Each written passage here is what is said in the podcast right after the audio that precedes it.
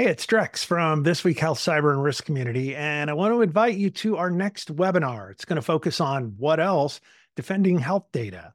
I'll be chatting with experts from Rubrik and Microsoft. Register right now at thisweekhealth.com slash Rubrik webinar. That's all one string, R-U-B-R-I-K webinar, thisweekhealth.com slash Rubrik webinar. See you online soon.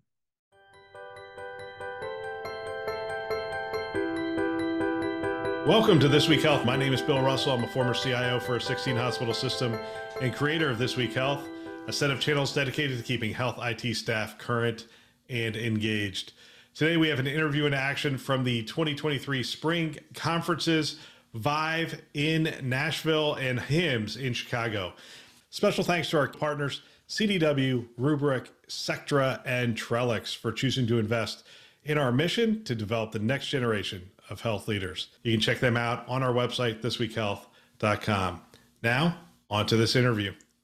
All right, here we are, interview in action. Last day of the Vive event here in Nashville. I'm here with Erica Williams.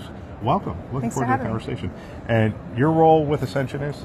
I am the Regional Technology Officer. So within Ascension, we have uh, about 139 hospitals across 19 states and I'm responsible for the Texas ministry. So that includes soon to be 14 hospitals, 150 ish clinics, and other sites of care.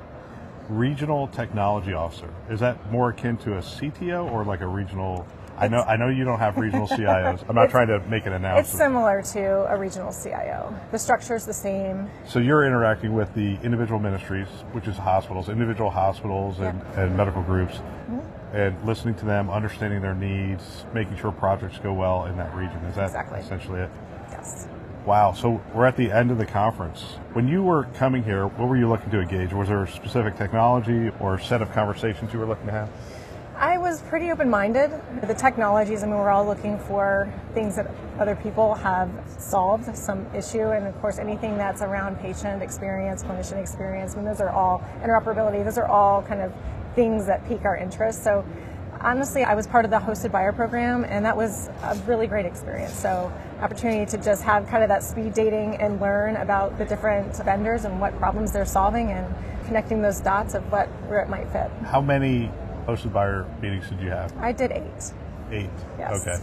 I've heard it from both sides that those are a really good experience. Yes, and I've also, I mean, previously with Chime, there's also the focus group. So it's kind of that, but in a different spin. And I enjoy both just because it's an opportunity to learn.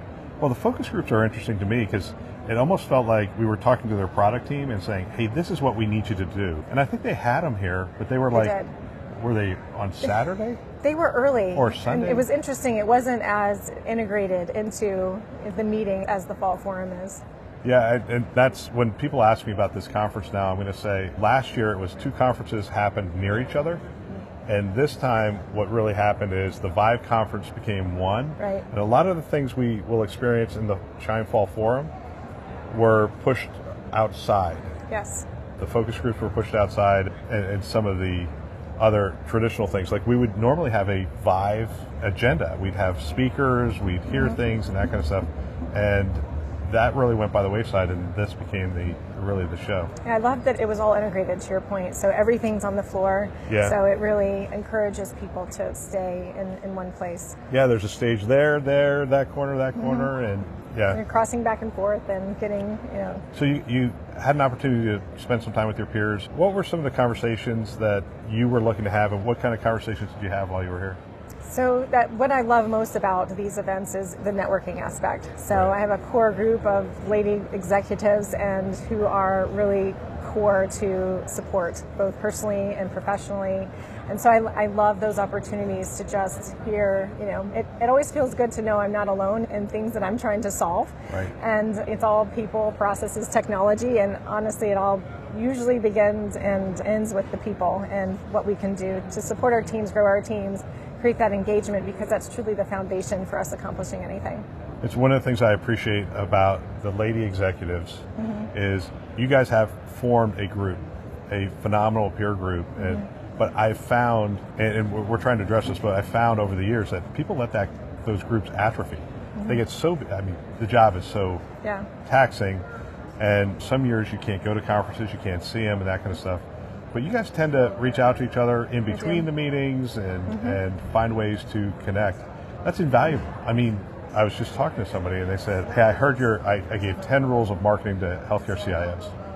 And one of the rules was understand that their first phone call on what should I do, what's a good solution for this, is to other CIOs. Mm-hmm. And so that network is so valuable. How do you maintain that network? It's not formal, is it? No, it's it's really not. It's grown organically over the years, and you know we add people to the team in the groups, and we work with each other to mentor each other and coach each other, and really, oh well, this person was just going through that, and we'll connect you to this person or that person, and so it's just a to your point, a really organic amazing group of women that are just supportive of each other and helping each other grow and be successful. I, I saw one of those conversations between, and so the one executive was essentially saying, look, I've been interim for like forever. Yeah. Like they won't give me the job. Mm-hmm. And I, I, saw the coaching that went on. I saw yeah. the, and it was, there's so much wisdom because it, it comes from years of experience. That's right. And it, it, was just exceptional. Yeah, and one of the things that I learned, or it was a seminar that I went to, and it was all about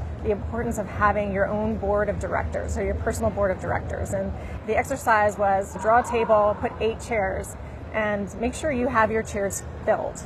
And people will come on and off as a traditional board of directors, but it's important to to make sure you have that. And that was years and years ago and has become so relevant and something that I remind my team and others of who is your personal board of directors, who's on your team, and helping you both professionally and personally. Alex's lemonade stand was started by my daughter Alex in her front yard. By the time she was four, she knew there was more that could be done. And she told us she was going to have a lemonade stand and she wanted to give the money to her doctor so they could help kids like her it was cute, right? She's going to cure cancer with a lemonade stand. Like only a four year old would think that. But from day one, it just exceeded anything we could have imagined because people responded so generously to her. We are working to give back and are excited to partner with Alex's Lemonade Stand this year. Having a child with cancer is one of the most painful and difficult situations a family can face. At Alex's Lemonade Stand Foundation, they understand the personal side of the diagnosis the resources needed and the impact that funded research can have for better treatments and more cures. You can get more information about them at alexslemonade.org. We are asking you to join us. You can hit our website. There's a banner at the top and it says Alex's Lemonade Stand there. You can click on that and give money directly to the lemonade stand itself. Now, back to the show. That's how I met Sue Schade. I was reading her stuff when I was a CIO, and I'm like, I need a, I need a group of personal directors, and I reached out mm-hmm. to her, and she's like, I'd love to do that. And yes. I was like, it's it's fantastic. And the other thing I appreciated about her is she had a different perspective. She'd been in academic medical centers and Northeast CIO. It's interesting. My experience early on was the East and West felt like two different groups of people. Like mm-hmm. because with some of these things, you get together regionally and whatnot. Right. And I just didn't know the the people on the East Coast because I was a West Coast CIO, mm-hmm. and I'm sure sense. you're a mid. Is Texas Midwest? What is Texas? Texas is Texas. we don't really conform with anything else. uh, so, what are we going to be seeing over the next couple of years? I mean, you have some really innovative people at Ascension. You have Ascension Ventures. You're bringing in, you know, yes. new things to that effect.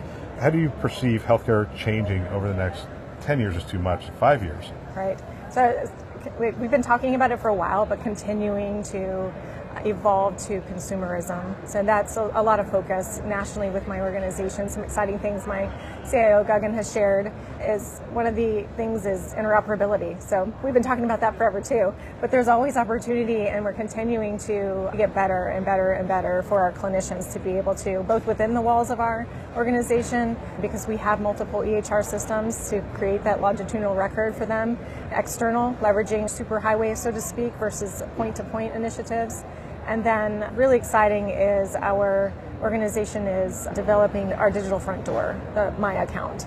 And that's our patient portal strategy. So it presents that one look and feel for our customers, regardless of where they're where they're going. Well, and one of the things that people may or may not know about Ascension is probably as an institution has the most EHRs of any institution, which makes that digital front door really important because you want the experience for the the patients to be pretty uniform and pretty yes. seamless. Right. So regardless of where they come, they feel they are at Ascension, and it doesn't matter what's happening in the background, whether it's Athena or Cerner or Epic or whatever the case may be.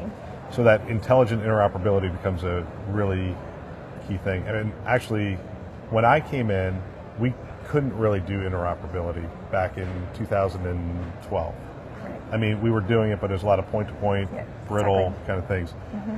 I'm happy to say, as I walk around this floor and I look at some of the solutions and have some conversations, we were way past getting the data from point A to point B, and now we're talking about tracking lineage, normalizing that data, keeping the raw data, but normalizing it, making it transparent to the clinician and whatnot. I mean, there's a lot of, I think, really exciting things, and I, I don't know if it's 21st century cures or just the need. Mm-hmm. Both It's both. Forcing the hand, I think, obviously, but the need is there. And to your point, it's not just sharing information to say, I've checked this box. It's presenting in a way that's meaningful for both internally and externally for it to be usable. So it's not just a bunch of data and a sheet that you can't find in some weird place in the chart. It's within the workflow of the clinicians and it's truly meaningful and usable. Yeah, we've, we've gotten past the regulatory checkbox. Yes. that is really true. Yes. Well, we have some work to do. But Erica, thank you for your time. Thank you. Appreciate it. Another great interview.